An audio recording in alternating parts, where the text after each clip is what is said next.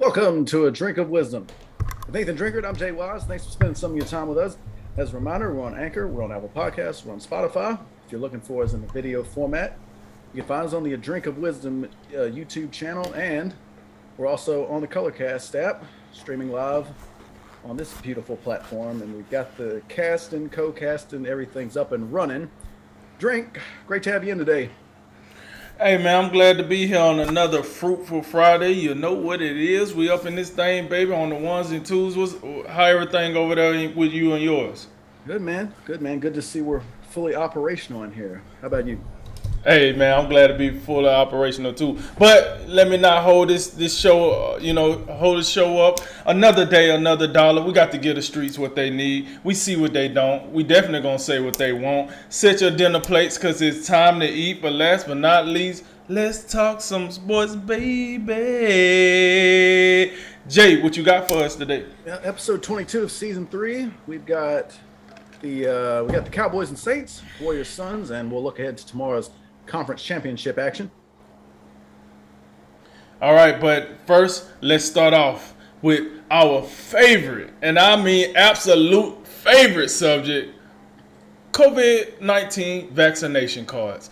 Um, so, as we jump into this, we, we had a, um, a, a, detailed story to come out by the NFL this week saying, you know, someone saying that uh, Antonio Brown, you know, once had a COVID um, a fake COVID vaccination card with two others, one being a former player. He not just him by himself, but he is the name that brings us to the table, so he will be the name that we talk about.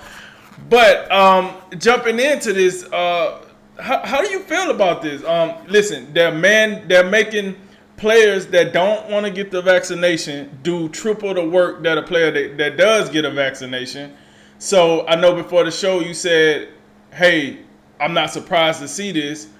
With that said, what what, what do the NFL do with this? What, how how you think this should be be rolled out here as far as if you was trying to make the decision on how to how to uh, regulate this right now? What what should the NFL do if you was the commissioner for the day? Well, to to start to, to we'll start there. Um, I think the NFL what they've done is much like the NFL to me doesn't seem all that interested in a lot of this. This kind of what I'm getting at is remember Aaron Rodgers, the NFL kind of they just look at the Packers like oh, that's this your fault. You should have like, you know, you should have make sure you checked his card or like was fully in tune. Like we put that on you. You didn't have him following all the protocols. That's your fault. We about to find you and collect draft picks. We're gonna do something. It's I think it's the same thing right here. They come out here and say, "Hey man, hey, it's on the teams. The teams are the ones checking off them cars. We ain't got nothing to do with it."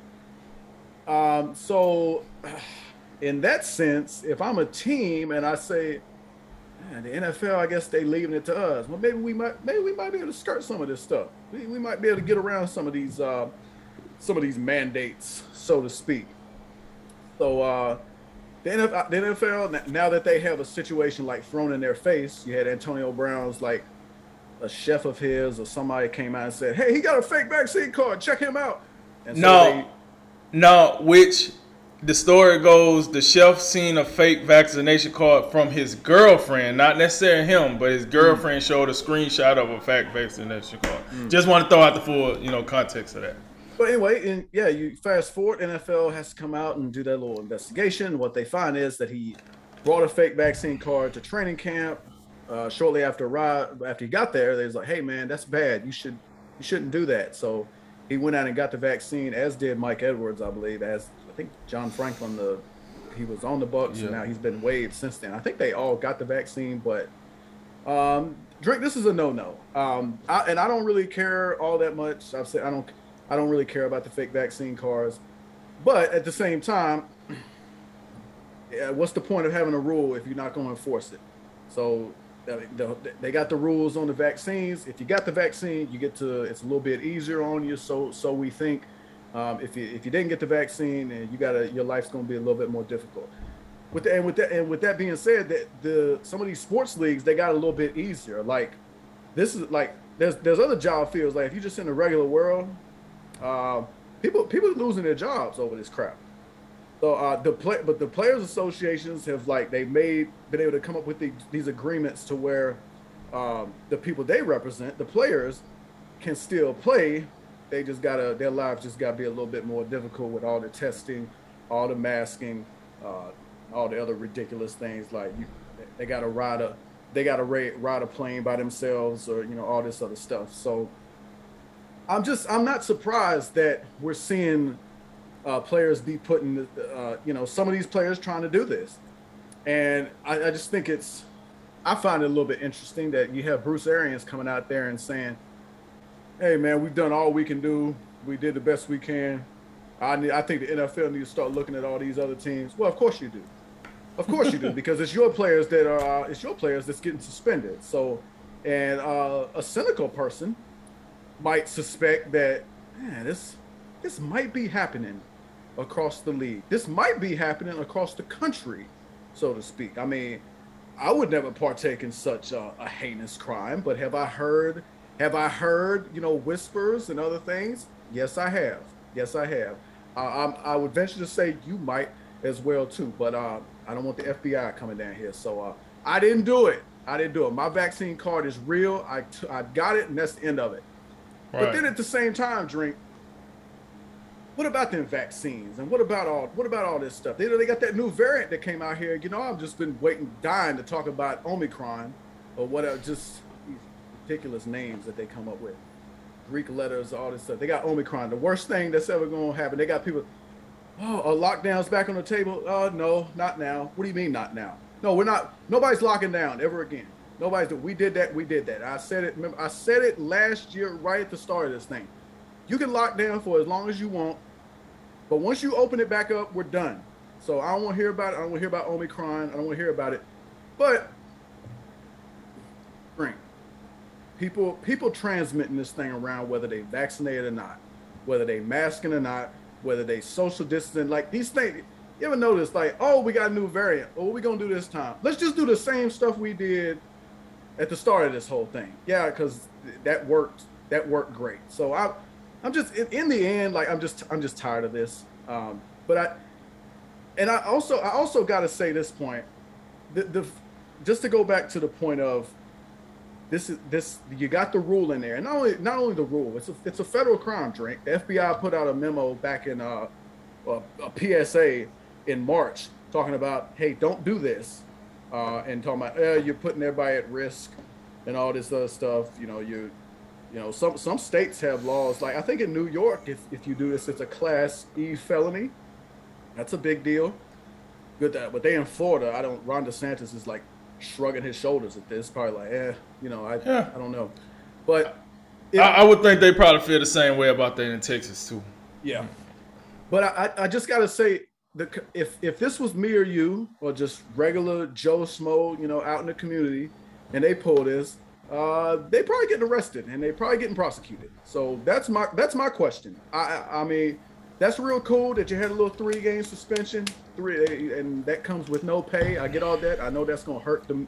I know that's gonna hurt Antonio Brown. All the millions he's made in his career, that's probably gonna really hurt.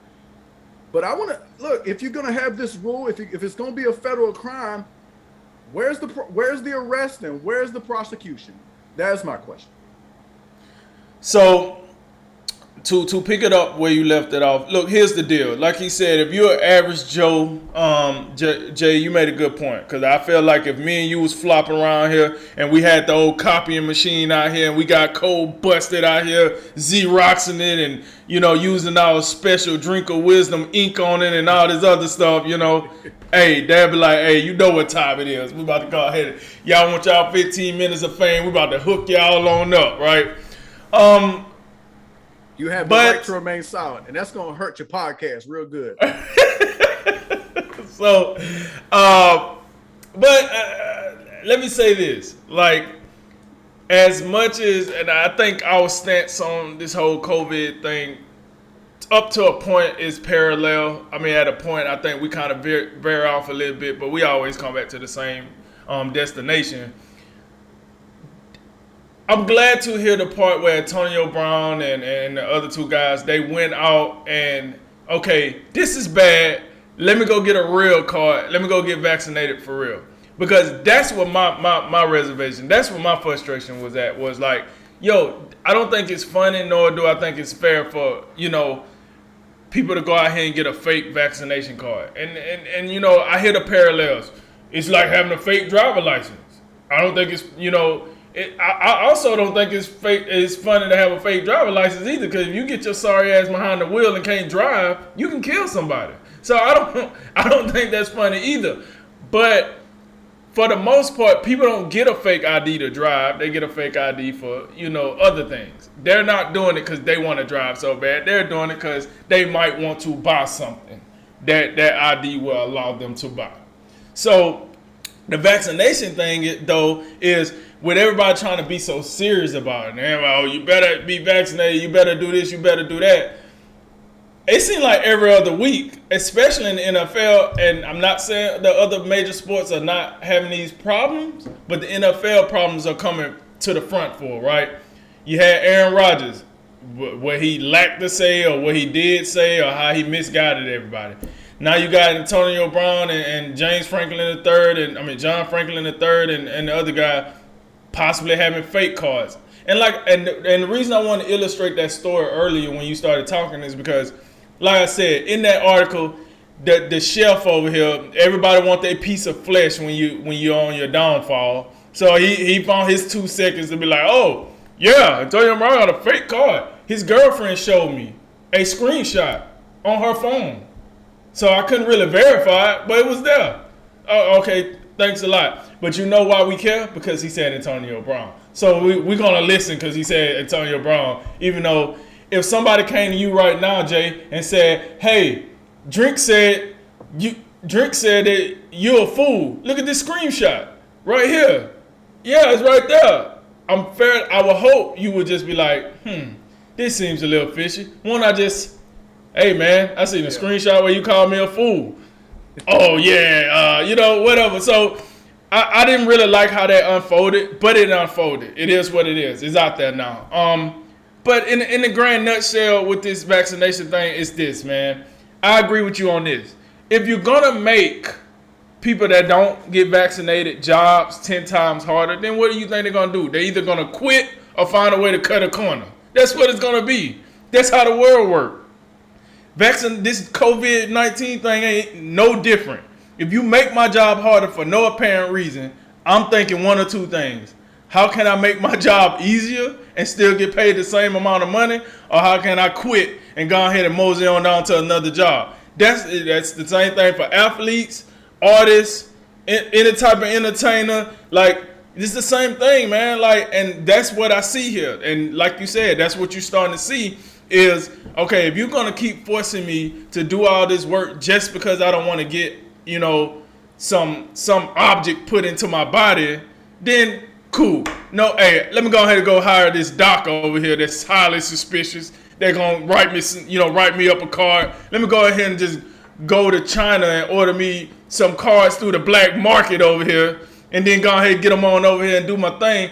I'm not condoning it, but like I said, I do understand it. All right, we'll move on to Thursday night football last night, where the Dallas Cowboys somewhat got back on track as they defeat the New Orleans Saints 27-17. The Cowboys now uh, 8 and 4. Dak Prescott 238 passing yards, one touchdown, one interception. Zeke Elliott 45 yards on the ground. They got a 58-yard touchdown run from Tony Pollard. CeeDee Lamb led the receiving led the receiving corps, seven catches, 89 yards. And Micah Parsons picked up his 10th sack uh, last night. The Saints, meanwhile, uh, that was their fifth consecutive loss. They're dealing with quarterback issues. Taysom Hill making his first start of the season last night. Uh, 19 for 41, 264 yards, two touchdowns, but four interceptions. 96 yards and a touchdown for Deonte Harris. And PJ Williams, he had himself a sack. Looking at some of these statistics, there's not a whole lot of names for the Saints that I'd really care to mention. I got to be honest with you. Uh, drink the Cowboys getting back on track, so to speak. But um, did this was this the type of performance uh, you were looking for to get the Cowboys back in that conversation of those top five teams that we've had most of the year? Uh, absolutely not. Let's go ahead and call it what it is. The result was about um, what we thought it was going to be. Listen, we knew the Cowboys were a team that was capable of beating a bad team. Um, but we also knew the Cowboys was a team that was capable of losing to a bad team. Um, and I think for the most part, I know me and you participate in a league where we, we give up our picks and we, we set our scores. And I think in that league, for the most part, everybody had Dallas somewhat, you know, low 20s, early 30s. And then they had the Saints like low, like 15, somewhere in the 15 to 17 area. So I, I think it, it, the game went somewhat on par like we thought it would. Now, with that said, it shouldn't have went that way. It should have been 40 to 17 out this piece because the Saints, for what it's worth, I mean, the defense played pretty decently, I thought, but that was it. That offense was in there. I'm, I, listen, Taysom Hill was giving it the old college try out there, and I know to your credit, you were saying like how well he played in the first half. But I mean, that first half got a, a mega offset when you get to the second half. Because he went out there and stunk the joint up in the second half when it came to passing. Now, like I said, like I told you earlier, it was this little part, like in the third quarter, beginning of the fourth, where they had like some run game going on, and the crowd was getting into it, and I thought that looked really good when they was doing like the, you know, the, the quarterback draws and the, like the RPO type looks, and I was like, okay, this could work for a short period of time, but it can work, right? Um, but outside of that, I mean, what what the hell did the guy have? I mean, he couldn't. He threw for 264 yards. I mean, a QBR of 28.4. Holla at your boy on that. But he did have 11 carries for 101 yards. That's more of a like a Lamar Jackson type thing right there. And you, I mean, that was the offense. I'm sorry, folks, that was the offense. Mark Ingram 10 carries for 28 yards. Yeah, yeah, yeah. That's that's beautiful. Um, Harris, what, four catches for 96 yards, one touchdown. Um, Lil'Jordan Humphrey, two receptions, 49 yards for one touchdown. That is the offense, folks. That's it. Bar none. That's was I don't got I don't got nobody else to give you. That was the offense. So the Saints, for what it's worth, the Dallas Cowboys was more talented, and that's what we seen. But it was nothing in that game that you seen that made you think, hey, Cowboys, they back to elite status in the NFC, baby. They back to elite status. They up there with the, the, the, the Packers and the Rams and the Bucs. No, we didn't see none of that. We just seen the Cowboys win a game that they should have won because the Saints are in there on offense. Taysom Hill is not going to get it done in any form or fashion as a passer. Let's call it what it is. Even if Mike Thomas was still out there, even if, you know, uh, Alvin Kamara was still out there. He's not getting it done, folks. This is it's a reason why in his extension for his contract they put all these clauses in there, and they said, "Oh, you could maximize this contract if you are QB one and you win X amount of games," because they know what time it is. He was just a QB one last last night. How that work out for you? So they knew what was going on when they made that contract.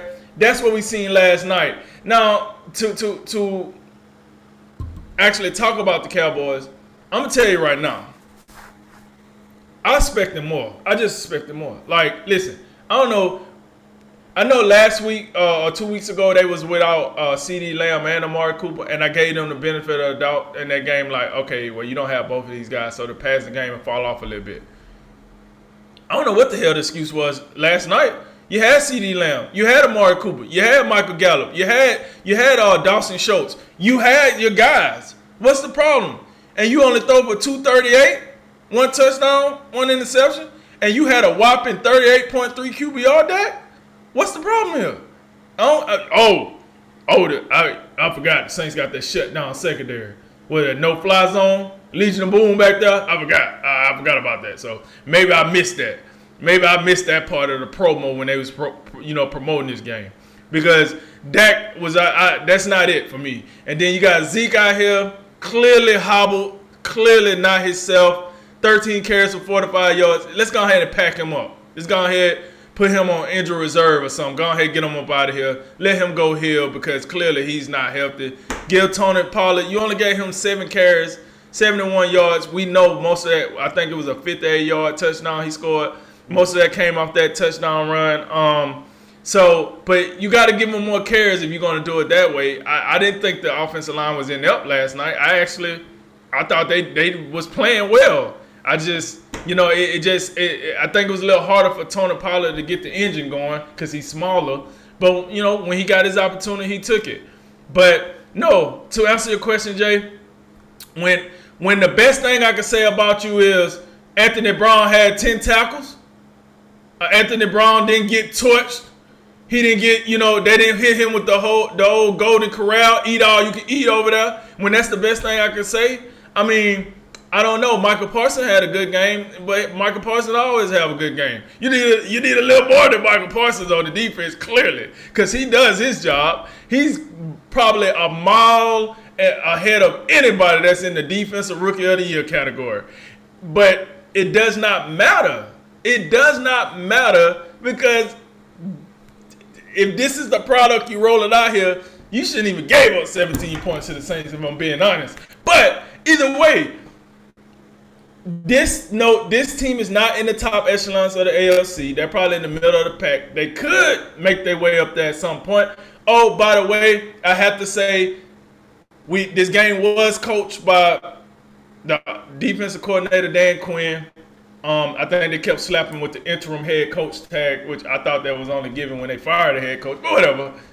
He he had. I did like the energy I seen with those guys. Um, you know, interacting with him last night. They seem to be out there a little jovial, but that's always how it is when the head coach is gone for you know a game or two. The guy gets step in and woo, yeah. But you know, things will get back in order when Mike McCarthy get back. I don't know if that's a good thing or a bad thing, but I say this: no, the Cowboys did not show me anything that made me think they're back with the elites. Not quite yet. Yeah, I uh, I didn't. I, wasn't that impressed by the by the Cowboys' performance either. Saints, Saints just um, God, this offense just isn't very talented. When um, when Alvin Kamara does not play and Michael Thomas is not you know, played the entire season. That's their two. That's their two weapons. Uh, and last year, you had uh, you had Sanders, you had Jared Cook, you had you know a couple more, you know, at least notable, you know, name name guys. They name brands at least.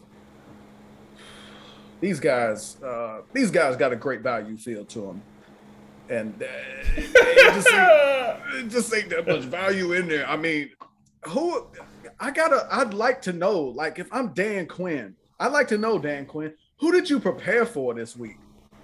Deonte Harris, was that who you prepared for? Tre'Quan Smith, maybe? Oh, I know who it was. It was Kenny Stills, wasn't it? Kenny Stills. Uh, yeah, this um, this Saints offense just don't have a lot. I mean, Mark Ingram's old. Uh, Taysom Hill. I mean, I, I thought Taysom Hill played. Taysom Hill was doing okay, and then the second half rolled around. He just like can't stop throwing the ball to the other team. I mean, when you out here throwing a, a kind of I don't know what he was doing, throwing a hitch route or throwing a drag or something, you throw it right to the defensive lineman. I mean, this this ain't good, yeah. folks. This ain't good. Right. Sean Payton's just like. Yeah, what, what I supposed to do with this? what I supposed to do with and this? like you know, but you look. I mean, you look at what they did. They racked up over 400 yards, and they just there ain't nobody on that offense that I look at and is like, man, I'm I'm scared of that dude. He can he, he can hurt us. Who? Uh, there's no one. Like right. they got Ty Montgomery. Are you serious? The dude that Aaron Rodgers kicked out of Green Bay like four years ago. For what I don't even remember what he did to get kicked out of there. Like, but Lord God, it, it's just I, I would have expected more. I would have expected a more dominating performance especially especially from the Cowboys defense. But um, I mean, they gave up over 400 yards. They were opportunistic. Micah Parsons is a bad dude. He, I think he will wind up winning Defensive Rookie of the Year. Uh, I wouldn't completely wrap it up yet. I mean, I know Patrick Surtain's having a heck of a year out in Denver. That's the other guy I'd throw in there that would be in the mix. But yeah, I mean, Tra- Trevon Diggs gets his ninth interception last night. I mean, they they took the ball away uh, from New Orleans, but but even so, like I mean, Taysom Hill, 100 yards on the ground. Yeah, okay, but it just it wasn't it wasn't clean, drink. It wasn't a clean performance. I mean, they should have got these guys out there in a hurry. But it was it was 13-10 early in the third uh early in the third earlyish in the third quarter. And then they get a Tony Pollard run that kind of broke the game open. But New Orleans, I mean, New Orleans was in this thing for a long time, and then until uh, late in the second half, into the fourth quarter, when they just turned the ball over repeatedly, the Cowboys could have should have done more. And really, this offense, drink uh, Dak Prescott's QBR has been under 50 for three straight games. Yeah, it's definitely concerning. Last time, I, I like this Saints defense, I really do. But I mean, I don't know if they got, I don't know if they should be holding people, the Cowboys down to this degree. I mean, it it, it, it wasn't clean offensively either. And you talk about CeeDee Lamb back, Amari Cooper back, and but they just they got a problem with this running game. And I know it appears that Zeke's hurt. He's not hundred percent, and it, you might you may be right. They might have just sit him down and let Tony Pollard shoulder the load for a little bit because Tony Pollard can make things happen for you, as he displayed last night. He can he can hit the home run. The way Zeke is out here, gotten a hitch in his step, like he he not he not running very far. It's how many times this is something that I found interesting. There was a quite there was a couple carries last night that he had where he had a lot of room and he just kind of he's over there like sauntering, just just like oh let me get to the sideline. I ain't trying to hit nobody right now. You know what I'm saying? So um, I'm I'm just I'm not confident in Dallas. When you when you when you look at them and you compare them to especially Green Bay right now, uh, even even Arizona, even with their uh, problems stopping the running stopping the running game, you know, and I'm gonna say even the even the even the Rams like so the Ram, I think the Rams are going to wind up being better than Dallas. This this right. performance by this performance by Dallas against a Saints team that is just reeling and they on their third quarterback. They just there ain't a whole lot there ain't a whole lot the Saints can get excited about, and especially when you know Alvin Kamara, that's the offense. Yeah, I, re- I really thought Dallas should have done more in this game. Okay, so moving on to the NBA. Tuesday night, we had the two hottest teams in the NBA. Um, you know, go at it. The Golden State Warriors went down to Phoenix to visit the uh, the Phoenix Suns. Um, it was a slobber knocker. Yeah, look, I understand that you know this is early December, but this game had a playoff feel. Even though this game don't matter in the grand scheme right now, but I think both teams showed a lot of spirit, a lot of you know we want to be the best team. We think we're the best team in the West. You think you're the best team? Come on, Willie, let's dance. Um, the Suns came out on top 104-96. So, Jay, with that said, what what are what are your big takeaways that you took away from this early high stakes matchup? Well, even though even though the Suns um, won the game and they also I think they won last night or a couple nights ago, they're now they're, that winning streak is now up to 18. I believe that's a franchise record. So the Saints, uh, you gotta you gotta respect them, and I really thought, um, you know, coming off of last season where they just shocked everybody. You know, I, I thought the same. I thought they were going to come back to earth, but they still out here. They performing. You got to give them a lot of credit. You got to give Monty Williams a lot of credit. So, but um, something tells me Golden State's going to be the better team when it's all said and done. Uh, remember, Klay Thompson still has not returned for this team. They also without James Wiseman, and I got to tell you, um, there were two. Look, Steph Curry was. I I didn't I didn't look at it, but this I would venture this got to be his worst game of the season. I mean, you're talking about 12 points on four for 21, a three for 14 from behind the three point line. I thought Mikal Bridges did a fine job on him. Um, you re- you was looking at the stat sheet earlier. I don't think he did much else in this game. No, nah, he didn't do much else. well, look, hey, no, listen, he did when, not. well, listen, you, look, you give the, you give a man a job to do, and he comes out and does that. You got to give him credit. But I just I just think um, Klay Thompson when he steps out on the court, uh, it's going to be a lot harder for teams to just you know just throw everything the kitchen sink, and all the living room furniture at one guy. Um, and the other part of this game for Golden State, where they were just dreadful, is the turnovers. And this goes back for years. Like, I mean, the one thing that like Steve Kerr that he probably would have a problem with is they just they play their, their brand of basketball is so beautiful, and it when it, and it goes back to 2015 when they when Steve Kerr's first year. The way they share the ball is it's infectious. It's one of the reasons that Kevin Durant went over there because right. the way they share the ball. But my right. God, they can get careless with the ball sometimes. And this was one of those games. You talk about 22 turnovers, man, they were sloppy. A lot of them was live ball. They get the Suns out in transition. Suns had 12 of these with steals. Um, yeah, that was uh, that was pretty dreadful. And you're on the road against a team as hot as Phoenix is. Uh, they paid the price. But even so, I mean, even as bad as Steph was, even as even as lackluster they were uh, taking care of the ball, They lost by eight points. They was in it, you know, into the they was in the game the whole way. Chris Paul made some clutch shots down the stretch. The one thing, the one big thing that I would notice, and I would be concerned about if I'm Golden State, is uh, I think De- DeAndre Ayton is going to give them some problems. You know, if you look at this team in a series, I'm not sure Wiseman, I'm not sure Looney. I think Ayton's going to have a decided advantage against any uh, big that Golden State can throw at him. That right. would be the biggest area of concern for me. But for Golden State, when they get Wiseman back, when Thompson gets back in the lineup, you think about this bench. Jordan Poole will slide back to the bench, and this is a guy we got to pay attention to. Go, boy, was he excellent in this game. And then uh, who else you got? Who else would slide? Oh, it's either going to be Looney and Wiseman. They'll come off the bench. But when you got those guys, and then Looney or Wiseman, and uh, Gary Payton Jr., by the way, who was he really right. impressed me in this game. Right. Uh, uh, yeah, that, that that's a bench that's going to be uh, worth fearing. You know, you could do a lot worse than Otto Porter coming off your bench. So I think I think Golden State, you know, their starting lineup's going to be fearsome. Don't forget about Iguodala either. He's back right. on this team. I don't know. Something something tells me this this could very well be a Western Conference Finals preview. I like mm. how there was so much energy coming into this game. It's a very early right. season matchup, but clearly they look like the, the two best teams in the league right now. And um, it, it, it, I think it lived up to its billing. It's, it's you don't often get a matchup to this degree before Christmas that seems to be this meaningful, but it was, and it was uh, it, it, it was enjoyable. I'm glad I'm glad we tuned in and we're talking about it. Word. I mean, listen for for like I said um, in the lead in for this to be a early, you know, late November, early December game. Um, I thought the atmosphere was incredible. Um, I thought the star players, even though Steph Curry didn't play his best, he played though. Um, and this one one of those. Let me rest. Let me sit it out. Um, he played. Devin Booker played. Chris Paul played. Um, Draymond Green played. Hell, Klay Thompson probably would have played if he could. Um, I, I, just thought, you know, for for that participation in today's NBA, I got to give him credit for that because you you know load management and all that. You know, you you'll be quick to get a player not to show up.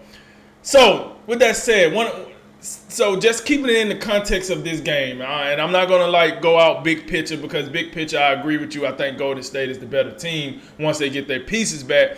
But standing within this game, I thought in this game, you know, the two things that stood out to me the most was number one, the Suns' balance. If you if you take out, you know, Mikal Bridges' numbers and he he was the only one that that was a starter that wasn't double digits. You get you get ten from Booker, you get fifteen from Chris Paul, you get twenty four from Ayton, you get fourteen from Crowder, you get the whopping two from Bridges.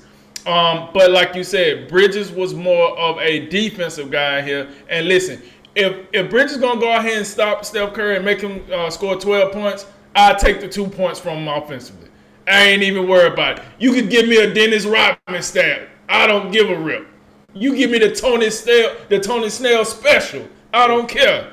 Just if you can go out there and shut down the best shooter in, in, in NBA history like that, and by all means, roll them donuts, roll that beautiful bean footage. You know, so I'm not mad at that. Once once you kind of illustrated that to me, it made more sense. I said, all right, cool. I, I, I can dig that. I thought that balance was a very big thing. Now I go over to the Warriors. As I talk about balance for the Suns, I'm looking at the Warriors and I'm like, okay, cool. So Poole, he comes out here and give you a whopping 28, right? Oh man, so and then I think about Otto Porter Jr. coming off the bench giving you 16. So just I'm thinking about those two showing up. I'm like, well, you should. This should be, uh, you know, quite a hell of a game for the Warriors. Steph giving you 12, Draymond giving you 8, and Wiggins giving you 10. Now, I think my biggest problem with the way the what the Warriors did, if Wiggins and Curry, your two best players, are going to give you 22 total, that's probably going to mean you're going to lose the game. Because Draymond Green can't make that up. I'm sorry, but that's not what Draymond Green do. Kevon Looney ain't making that up. That's not what he do. So now you're dependent on Poole and Porter, and you know, let's keep it real. Poole looked awesome in his game, but go look at the game before. He's not consistent. He just when he played well, he plays well. And Otto Porter is definitely not consistent. He ain't been co- consistent since he got that big money from the Wizards. So Yeah, I mean, it it seems to me, and I know this will change once Klay come back and once James Wiseman come back and all that. It seems to me they're very dependent on what Steph and, and Andrew Wiggins can do. And if those two guys don't show up, it's a long night in the office. Whereas when I look at the Suns, their best player, which is Devin Booker, gave him a whopping 10. And listen, you know how I feel about Booker. If Booker ain't giving you points, he ain't giving you nothing else. You ain't getting no rebounds, you ain't getting no assists. You, you might get an elbow or a flagrant, but you ain't getting much more out, out of that. That's what you get what you get from Booker. So I know if he ain't going off in the points category, it's probably a struggle. But yet and still, when you got the rest of the team with the balance that they have, that's what you get. Um, outside of that, I was very entertained by the game. I think the Suns did enough to win the game because, like you said, if you turn over the ball at the level that the Warriors turn over the ball, that's going to happen to you. And that is what happened to them. So Good win by the Suns. Can't wait to see them run this back again. These are the two best teams in the Western Conference. Some consider them the two best teams in the NBA in total. I think they gave us that show. They made TNT proud. They made us proud. Can't wait to see the next matchup. Yeah, just just a one final point on the Suns. Uh, just to not be too hard on Devin Booker. He did leave this game with an injury in the second quarter. Would not return that's a that's an even bigger credit to Phoenix for the way they continue to play and persevere in the second half. I really thought their defense carried them in this game. But also, I'll just go back to Golden State for a brief moment. Klay coming back, not only that's going to lengthen out the bench, but that's also going to put you know Steph and Klay in the one A, one one B, whatever. Wiggins going to slide back to that number three score role, and I swear, if he can't get it done in that role, which is what they brought him over, you know, in to, to play in, in in the first place, then I don't I don't know. Like that that number one pick thing is starting to it smell it smell a little fishy out here. And just look, Draymond. I know Draymond ain't a scorer, but Draymond, I swear, when he gets the ball off the off when they trap Steph and he gets the ball and it's basically a four on three, he's got to be aggressive and he's got to look to score. He's got to look to score more than he does because you notice they play him. They play him a lot. They play him to pass. They think he's going to throw the lob or kick it out for a three. So he's he's got to he's got to make sure he continues to be aggressive and look for his shot because Draymond can still score the ball. He just he's just too passive for some reason. And I think look, I think if he get if he plays more aggressive and keeps uh keeps the pressure on defenses, that'll that'll make Golden State even more even more formidable. I agree. All right, moving on to college football. I think after this, we well, we move into some of these bowl games we don't care about. We move into the Jimmy Kimmel Bowl game and uh, the uh, Mattress Furnishings Bowl game and just all the the, the Zaxby's they're sponsoring the bowl. I don't know if any of that stuff's true except the Jimmy Kimmel. But look, we got plenty of good action for you in championship weekend, including the uh, the Who Gives a Damn Game of the Week, the Pac-12 championship game between Utah and Oregon. Uh, you tell me if you, I, am not looking forward to that. I'm here for tomorrow's action, where we see the Big 12 title game, Oklahoma State trying to build on uh, their argument for the college football playoff. Noon on ABC. Then you know what it is. The SEC title game on CBS. Cue the music. We got Georgia and Bama ready to get it going. And in the Big Ten title game, the Jim Harbaughs come in against the Kirk Ferentzes. That's Michigan and Iowa. Drake, those are the three games I'm absolutely psyched for. Uh, in the middle one, it oh, I, I, Georgia. I think Georgia looked like the best team in the country, but I'm hesitant to put too much um, on that game. And Vegas is too. They're only giving them six and a half. Take it away, Drink. Yeah, yeah, yeah. Um, so let me let me uh yeah, all right. So Conference USC uh Conference USA, Western Kentucky versus um UTSA. Um 7 p.m. CBS network, the, the sports right. network from CBS right, tonight. Right now. Right now. Start yep, started 10 minutes ago evidently. Um so uh cool. Pac-12 championship come on tonight at 8. Um listen, I'm going to give the Pac-12 they, they little flowers cuz they are a Power 5 team. Listen, this game has no bearing on the playoff championship. No, I mean, on, on the playoff rankings or the race. These two teams are playing personally to see who's going to play in the Rose Bowl. Um, so, 8 o'clock on ABC, get you some of that action. I will watch it, even though, you know, my partner is a little skeptical about that. Conference, I will be watching that. All right, starting tomorrow's action, coming on at 12 on ABC, we got the Big, the Big 12 championship uh, Oklahoma State, which is a five point, five and a half point favorite against uh, Baylor um, on ABC. Listen, here's the deal. Let's go, Baylor. No, I'm just saying. But Oklahoma State, they're, they're playing for a spot. Right now, they're number five in the playoff ranking, so they are playing for something. If chaos assumes in front of them and they are the Big 12 champs, they're in. All they need is for like Alabama to lose or Cincinnati to lose or something along that line, and they're, they're in there like swimwear. Um, so I, I think that game has some intriguing points because Baylor being the new the, the surprise guys, even though yes, I, I understand Matt Rhule was there and he had a good thing going.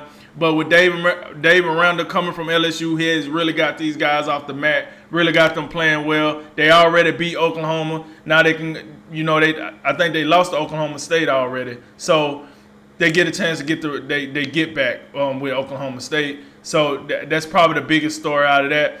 We got the MAC championship. I'm not going through that. We also got the um, Mountain West Championship. I'm not going through that either. Um, sorry, folks. If you if you tune in, listen to those. I'm sorry, but we ain't we ain't doing that.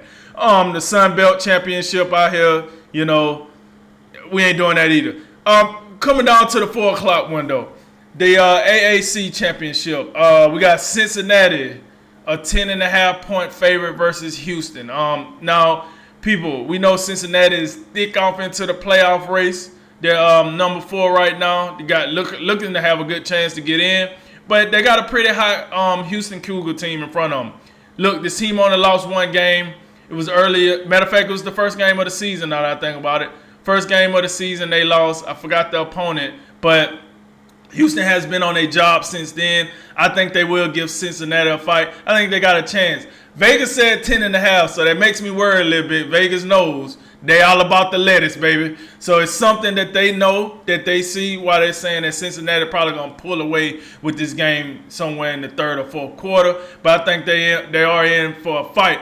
At the same time, also coming in at four o'clock, the main event, CBS. We got the music, the big boys. Number one Georgia, number three Alabama. Now here's the deal, folks.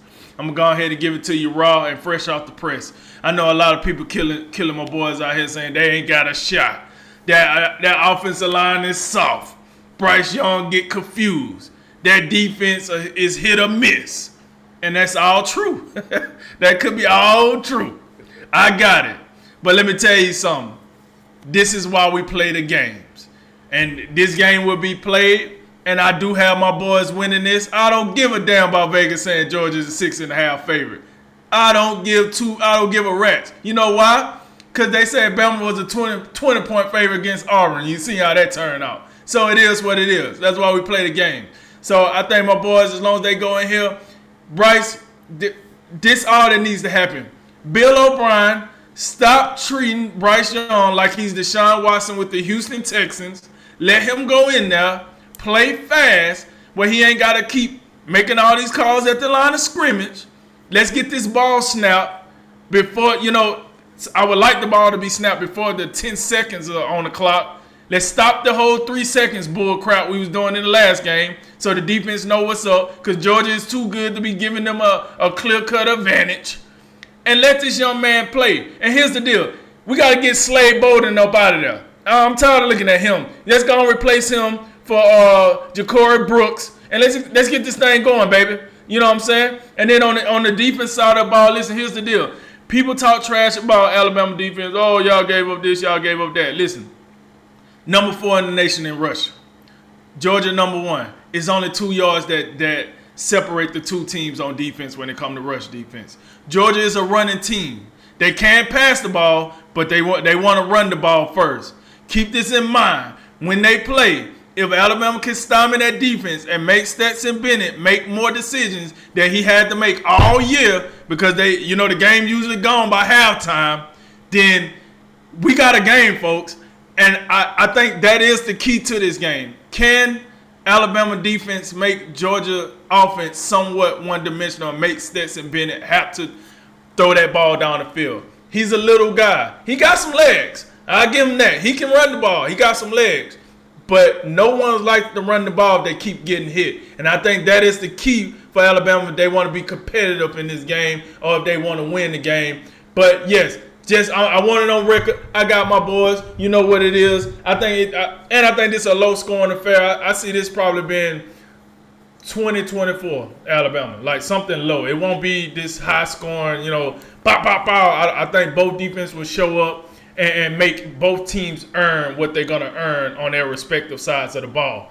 Um, then moving on at 8 o'clock on ABC, we got the ACC um, championship game. Listen, uh, Pitt three and a half points. I'm just gonna show some respect because it's the ACC. But I feel the same way about this game as I feel about the Pac-12 championship. Hey, somebody got to do it. Eight o'clock on ABC. I'm gonna say Pittsburgh, I guess. But you know, I really don't give a rat's ass to be honest. And then the Big Ten championship game. Now, this is a game I do care about. I think this game got big increments to it. Um, Michigan, they're 11 point favorite over Iowa. Uh, that, that game come on at 8 o'clock on Fox. And look, here's the deal, right? I think the only reason Michigan is 11 point favorite is because Iowa's offense is just god awful. It's just inept. And they don't think that whole little Russian thing that they got going on going to be able to work against Michigan's front. So that that got to be it because Michigan pass game ain't scared nobody. Even against Ohio State, the passing game wasn't scaring nobody. And as good as our defense is, if they say 11 points, they got to tell me that they just don't think our offense is to do uh, hardly anything. It's to be like flatline for majority of this game.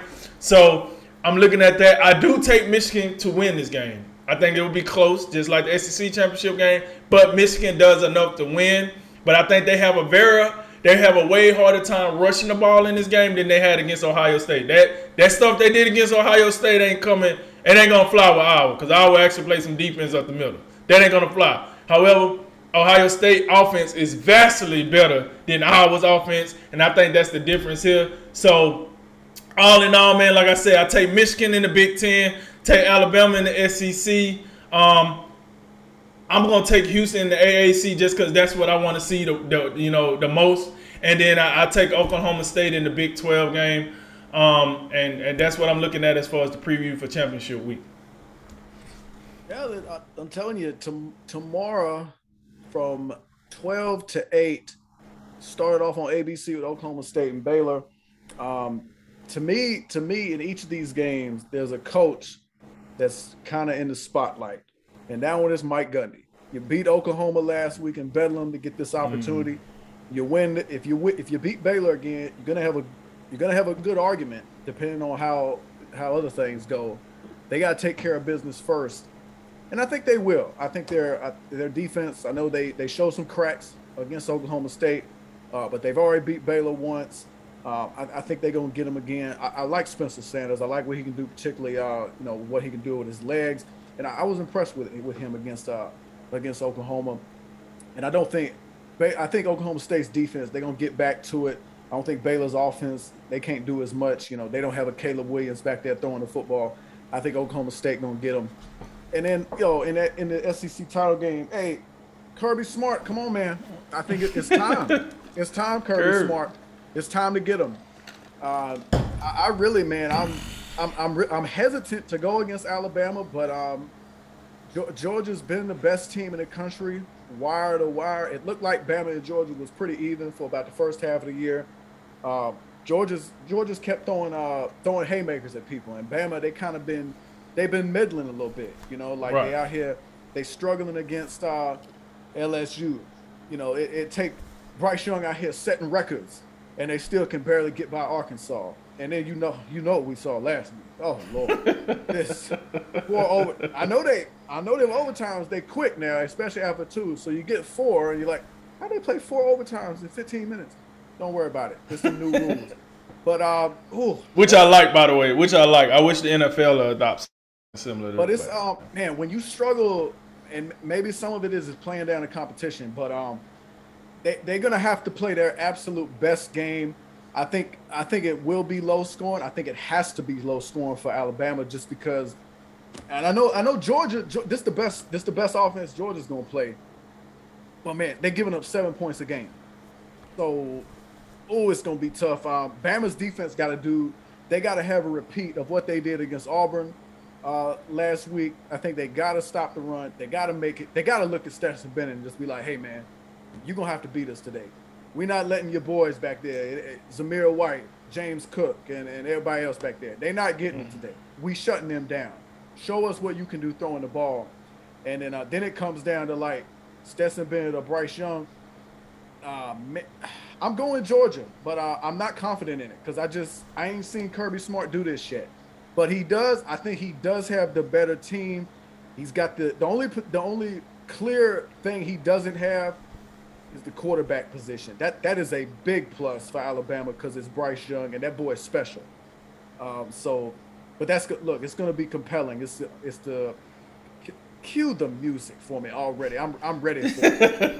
look, so I'm looking at Mike Gundy. I'm looking at Kirby Smart. They on the they on the hot seat, and then you know who who on the hot seat at eight o'clock on Fox. It's Jim Harbaugh. Those are the three coaches. Like they got opportunities right now to get in on the playoff and look and look and look good doing it. It's yo man, it's Iowa. You you just you just told us about it. This offense is lackluster. Michigan, you can, the one thing you can't do, you can't come out here and beat Ohio State last week, and then turn around and lose to the Kirk Ferentzes. This you just you just can't do that. That they just can't. Aidan Hutchinson on that defense leading the charge. I think he going I think he gonna have another big big day. Uh, Hassan Haskins, you know what he did last week against Ohio State, five touchdowns. Uh, I think it will, it's going to be tougher to push Iowa around. K. McNamara probably going to have to do a little bit more um, throwing the ball. I think that'll be low scoring as well.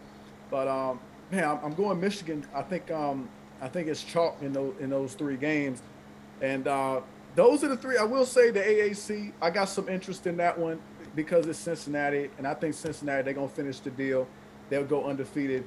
But I want to tell you, I want to get into just a little bit of this playoff talk because I'm looking at I'm looking at six teams who have a shot right now. Conceivably, it, it would have to take some real chaos for it to open up any further.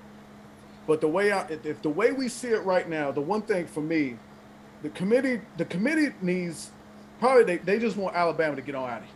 Like, don't make us do this because look, if Alabama wins, then there's Georgia's still going because Georgia's still gonna go right. because they've just I mean they've been the best team in the country all year. They play in the SEC. A loss to Alabama ain't gonna hurt them.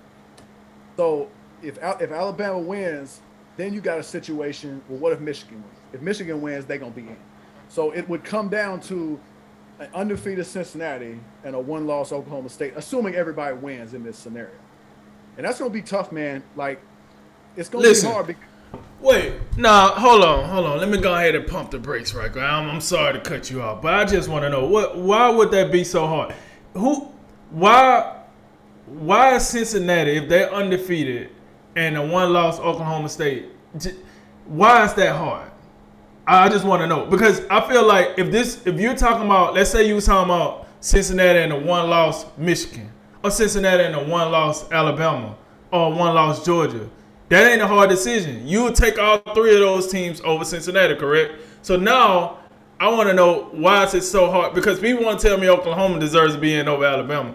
Why would uh, undefeated Cincinnati have such a hard argument against a one-loss Oklahoma State? Oh, are you are you telling me that it's an easy just throw Oklahoma State in scenario?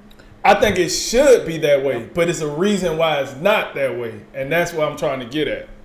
Well, I'm not sure. Well, Cincinnati, Cincinnati's been ahead of Oklahoma this entire way, um, right? And especially if they come out, I think it's it's gonna be. And look, it's a it's a doomsday scenario because that's and that's why I say the committee they want Alabama to lose or they want Michigan. They want one of these teams to go down to make it a little bit easier for them. And if it comes down to Cincinnati and Oklahoma State, Cincinnati they've been they've been what they've been in the top four they haven't been in the college. They haven't been in the top four of the college football playoff rankings the entire time, but they've been in front of Oklahoma State the whole time. They've won all their games. They got a win. They got a signature win against Notre Dame. I just don't know, like, what else? What else can you do? Like, how? how I mean, I get like the argument. Like, they, I think they needed more style points to make it convincing. But if they come out and they just they put Houston, you know, they beat them like 38-10 or they, they put they put a, a hammer to them. I, I, would have a hard time. I, I, well, I would really struggle with rewarding a one-loss Big 12 title team because I don't think a whole lot of the Big 12. And I really here's the here's the point I tell you. If I put Oklahoma State, and I think it's I think it's it's different than all the other teams. I think Michigan, Bama, Georgia, if you put them on the field against Cincinnati, I think Cincinnati they're not going to beat any of them. I think it's I don't know about that. I don't know about that against Oklahoma State. Ooh, I think, okay. I don't know about I don't know about that one. And I think um, just from what I've seen from both of those teams, and it's the same thing. Like, what about if you put uh, Cincinnati's got to win against Oklahoma State? Or, excuse me, Notre Dame. You put Notre Dame and Oklahoma State. Is, is Oklahoma State that much better than Notre Dame? I don't know. I, I just I just think that's a hard call because if if Cincinnati can't get in now with what they've done, then I think the group of five thing is kind of over, and it might be over anyway because we've got a lot of the AAC teams are moving to the Big 12. 12. That's where the group of five juice is. So this might this is going to be mute moot probably after this season, and especially with all the expansion, you might have somebody just get in just because oh we just come on in here, man. We'll make it like the NCAA uh, men's basketball tournament and the women's. They they like that too. But um, I, that, that's a hard call for me, man. That is a hard call. But also think about this. What if Bama? This is this is doomsday the opposite way. What if Bama, Michigan, and Oklahoma State? Uh, what if all these teams lose, and if if you have too many of these teams lose, then Notre Dame's going to slide in, and then some you might have a two-loss team get in, and that's where like uh, the committee don't want they they want to they want to hit this right in the middle. Get Alabama out of here, and then it'll be Michigan, Georgia, Cincinnati, Oklahoma State. That's probably the easiest thing for the committee. If one more team lost, then they can just slide Notre Dame in. But uh, if if Michigan and uh, Oklahoma State and Cincinnati, a lot of these teams start losing, then you might have a case like, God, now we got to pull up the two loss resumes and see who we gonna slide in here. I really, I really hope we don't see it. I hope some of these teams come out here and take care of business, make it easy. And uh, I'm not look sorry, not sorry. Pac-12, ACC, do not care. You know what? How about ABC? ABC got three of the Power Five uh, championship games, and they still look like losers out here. The prime time, AB, the prime time ABC game is the Pac-12 game, and I'm sorry, that ACC game tomorrow night. God, I could care less about it. They playing at the same time in Michigan as Michigan and Iowa. Please, I want to see the ratings after that one. Fox should be crushing ABC and them ratings. There is no way that Pittsburgh and Wake Forest, Wake Forest. Remember, people were trying. Oh, Wake Forest going to the playoff. No, they're not. Thank you, North Carolina and Clemson, for getting them the hell out of here. I just, man, Fox get one of these games. CBS get one of them games. Thank God ABC got the Big 12 title game. They get some ratings tomorrow at noon. But um, I yeah, I just want to get a little of the playoff talk, the playoff talk because I think I, I think if Bama wins tomorrow, that's gonna put a wrench into this. And uh, Cincinnati, Oklahoma State, it's gonna be it's gonna be interesting how they uh how they stack up. No, I think I think it was smart that you you slid that in because Sunday will be the selection show. So you have championship, you know, week Saturday, Sunday, Sunday they do the selection show to let us know who's gonna play where and such and such. So I, I think yeah, I'm glad you brought that up. All right, time to finish off the show with rapid reactions. A lot of topics, a little bit of time. Take it away, drink. Let's roll, baby. After a positive COVID test on Tuesday, LeBron James will be back with the in the Lakers lineup tonight after clearing the NBA's health and safety protocol. Great news for the Lakers, right, Jay? Yeah, man, they need him.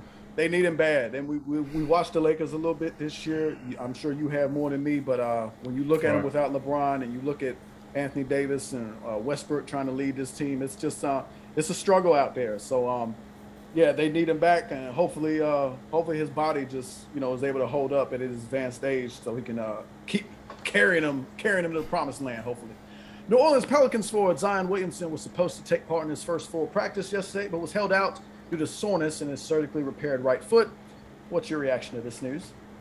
Look, man, shut him down for the season. I'm, I'm tired of him. I don't know. It- will he really make that huge of a difference if he come back and he's not fully healthy? Go and shut him down for the season. Listen, New Orleans gonna New Orleans gonna have to face the reality. They might have they might have effed up on this one. That's just what it is. Like Ja Morant out here, like his team beating people out 60, 70 points without him even playing. And you got like I don't know, they might they took an L on this one. I don't know, Zion. You making me a little worried. You looking more like a bust every day that go past. Adrian Peterson has joined the Seattle Seahawks after a short, unproductive stint with the Titans and said he he is still playing because he loves the game. Do you think it's time for Peterson to retire? I probably would if I was him, but uh, you know, he's still enjoying himself. He's still having fun, even if even if it is at about two yards a carry. I mean, look, go ahead and make as much money as you can for as long as you can, and uh, you know what? It's I think it's almost appropriate that he's with the Seahawks and with that just that floundering franchise. I, it's almost appropriate because that franchise uh, getting ran into the ground. Let AP might as well, you know, get a few carries and just add to the misery up there because it's pretty terrible. Notre Dame has promoted defensive coordinator Marcus Freeman to head football coach. Good idea to promote from within.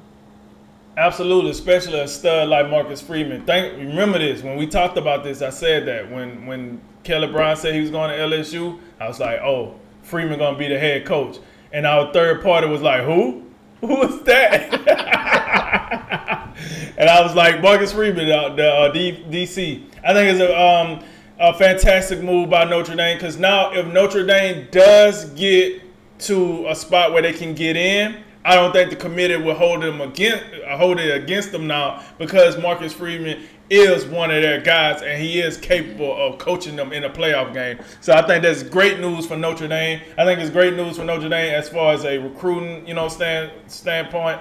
They didn't lose a whole lot with Brian Kelly going out the door. So fantastic news and uh, uh, congratulations to the young fella. After 26 seasons of labor peace, baseball has entered a lockout as the MLB and the MLB Players Association was unable to agree on a new CBA on Wednesday night. Jay, does this concern you? Not really. Uh, based on just watching people in the media, how they talk about it, it seemed like this was something uh, people expected. But um, the one thing that you know would concern you know you as a fan and definitely as a player, like, oh, are we gonna miss games? And it seems like the consensus is no. They, they ain't gonna. I don't think they'll have something in place like well before the season gets underway, and the, season don't start until you know end of March. So still plenty of time to get together, and we know how baseball is. We saw it, you know, with with COVID last season. You know, they they out here they flop around sometimes, but they still got plenty of time, and uh, it seems like they'll, they'll get something in place. The Memphis Grizzlies set an NBA record last night for margin of victory by beating the Oklahoma City Thunder 152 to 79. Yep, 73 point margin of victory. Drake, what would you have said to the Thunder after that game? Move the team to Mexico. Look, here's the deal. Um, what? I just, I don't understand. Like, are we for real right now? Yo, and this team didn't even have their best player. Ja Morant wasn't even available. And you get smoked like this by the Memphis Grizzlies? Come on, baby. Um, so I don't, I don't know.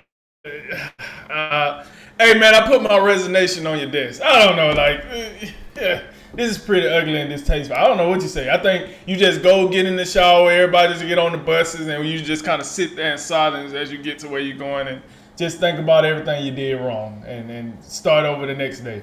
Maryland men's basketball coach Mark Turgeon has stepped down after coaching the Terps since 2011. Does this surprise you? Yeah, it did. Didn't see it coming. I mean, this is a guy who's uh, Maryland quietly, you know, has become one of the one of the better programs um, in the Big Ten. They've been highly successful year in and year out in the NCAA tournament. They've made a couple of pretty good runs in the tournament. So yeah, um, I know they they a little bit they're a little disappointing so far at five and three, but um, yeah, still the, the timing didn't uh, didn't make a whole lot of sense to me. Tomorrow evening, it's UFC uh, Vegas 44, Font versus Aldo on ESPN Plus at the UFC Apex in Las Vegas. Main event is a bantamweight fight between the number four ranked contender Rob Font and the number five ranked contender Jose Aldo. Who you got, Drink? Yeah, man, I'm gonna take Rob Font. Here's the deal, man. Jose Aldo, the GOAT, he a powerful pound guy, um, but he coming on his last legs, man. The fact that he's still top five in the bantamweight division is kind of head scratcher for me.